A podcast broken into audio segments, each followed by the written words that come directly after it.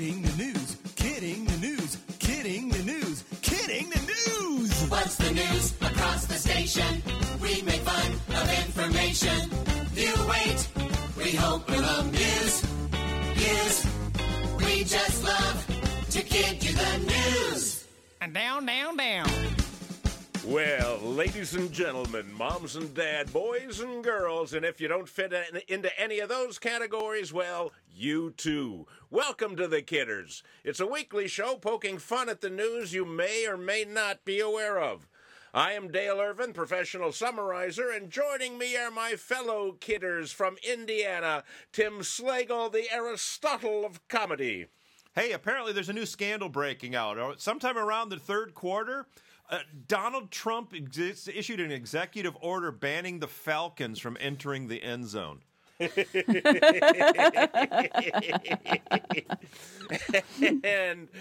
of course, Terry O'Brien, more than a pretty face, and the host of the Terry O'Brien Show. Yeah, Tim, I thought you were going to bring up the other big scandal that's coming out involving the big game, and that is that a really strange-looking, rather muscular man was seen around the Falcons' Gatorade, and with a guy with a Russian accent, and, you know, they're thinking maybe, you know, just saying. It was a hacking. I smell a hacking. Well, Super Bowl lie, I guess it's pronounced, is in the history books, and it was all right. The only thing I didn't like, I don't like the coach of the Patriots, Belichick, because he's always got a grumpy face. You know, like he starts every day with somebody peeing on his Wheaties. I don't even know if he's got a dog. Who knows? Anyhow, Super Bowl lie. Did the Chinese buy that too? Yes, but they call it Lee. All right, let's continue with our political incorrectness. We've got some stories for you folks that you probably have not heard of before. And the first one happens to take place in northern England near Manchester, where a burglar was trying to get into a second-story window, and he had his knees on the windowsill. The window was open, and he was crawling in, so imagine his back against the open windowsill, his knees on the sill, and he got stuck. And he couldn't go further in, and he couldn't get out. And it's funny. I remember this has happened to me, like with a playhouse or something, you know. And you get in, and you're just at that wedge point where you can't bend down anymore, and you can't get out. Well, it's the same thing that when the monkey gets his fist caught in the bottle, he's got to let go of the nut. So someone has to tell the burglar, you got to let go of the TV set. Just get out the window. Come on, guys. This poor guy, his legal fate is really up in the air. So come on. I think they could have saved a lot of money if they just from the ground, they blew darts in his ass. You know, that'll get him inside. And it's over in England, it's spawned a new fad of people so that they can be spry enough to pull off burglaries. It's called burgle yoga. All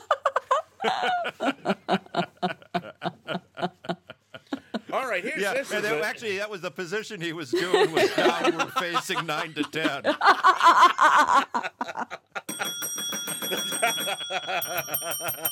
Okay. All right, this is a story about parenting, I guess. It was really an essay written by this woman who said that she came home late one night. Her kids were all in other places. Her husband was out on business. She went into the bathroom and was just awed by the smell, the citrus smell that she smelled in there. She saw one of the kids' cereal bowls with this chunk of something in there, but it smelled lovely. And she held it to her nose, and she carried it around the house, and one person came over and even had the thing to her lips and, oh, this is wonderfully smelling. And then they found out that every week she takes her 5-year-old to Taekwondo lessons, and last week, for whatever reason, he brought home a urinal cake. Urinal cake served at the worst birthday parties ever. She's just lucky she didn't put it in her smoothie or something.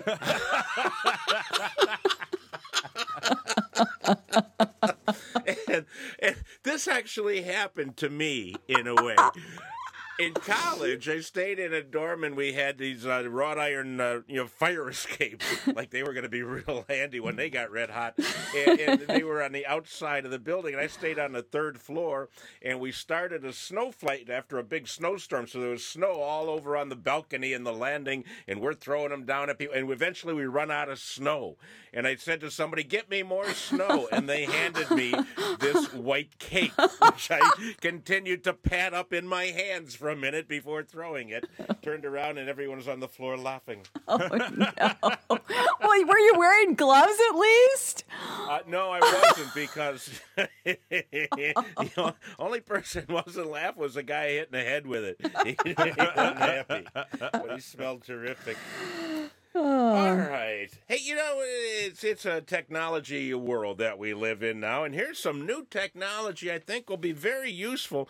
Somebody has come up with a watch that you wear, and it can assess the tone of the conversation you're having, whether it's happy or sad or in between, and it can also tell you if you are being boring.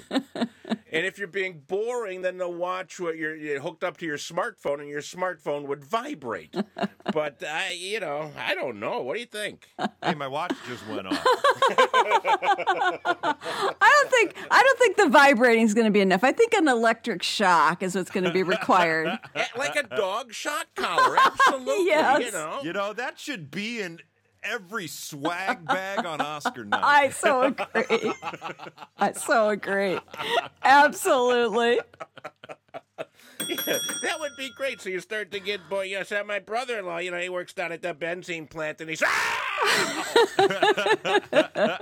I was being. Does Meryl Streep have Parkinson's? No, it's just her watch going off.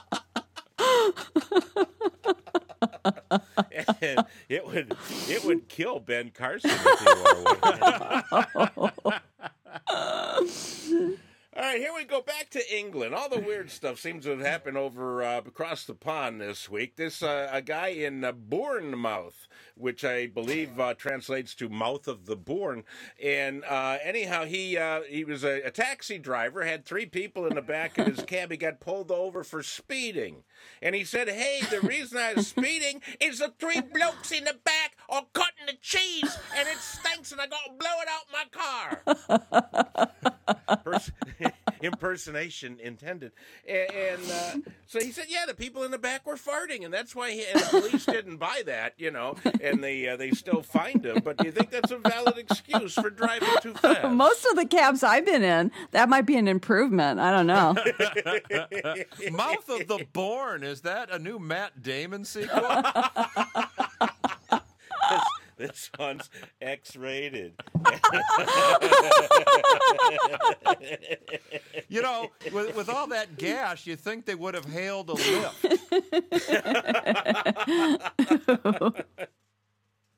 Oh, boy. And one more. We have one more story. That's right. One more, and this one also comes to us from England. This is over in East London, where I don't know how else to say it, but a video was posted online of a man identified as Florin Grousseau, 33, lying face down in the road over not a manhole cover, but a sewer grate, a storm sewer grate, and he was enjoying it carnally. And when the police showed up, he said, "This is not what it looks like." I mean, how desperate do you have to be humping a sewer grate? Holy well, God. He didn't want to have to buy anybody a gift for Valentine's Day, so he figured, he'll wait till after Valentine's Day to actually start really dating. Wait, it's February. That had to be cold. You're maybe, right. Maybe he was stuck. Maybe he was trying to pull it off. So it's like an X-rated version of A Christmas Story. As my friend Lane Arlen Fox used to say, it's kind of like pizza. Even when it's cold, it's still pretty good. This guy's laying there going, "Oh, no, it's big, it's cold. I thought I was home." Oh, ouch. So anyhow, you kids out there, don't ever have sex with a manhole cover, you know, or a storm sewer cover. It's just, it's not good. Well, that's about it for our show. As you know, less than a week away, we have Valentine's Day, which is the holiday I think most adored by women and most feared and loathed by men, because, you know, you don't want to blow it in one little mistake and it, you know, it's all over. So I'd like to know, as kidders, what advice would you have for lovers everywhere on how to approach Valentine's Day? Well, I have advice for you guys. If you have to ask me what I want, then never mind. Okay.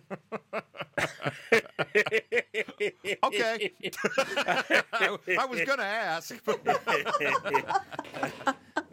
How do you feel about if we have to beg for what we want? My advice is always find someone with allergies, because that way you won't have to buy peanuts or peanut candy or flowers. Oh, that's very good. That's very good. I learned early in life, you know, that there is no excuse for not bringing a girl flowers on Valentine's Day, especially if you live near a cemetery. Well, kind of like pizza, isn't it, Dale?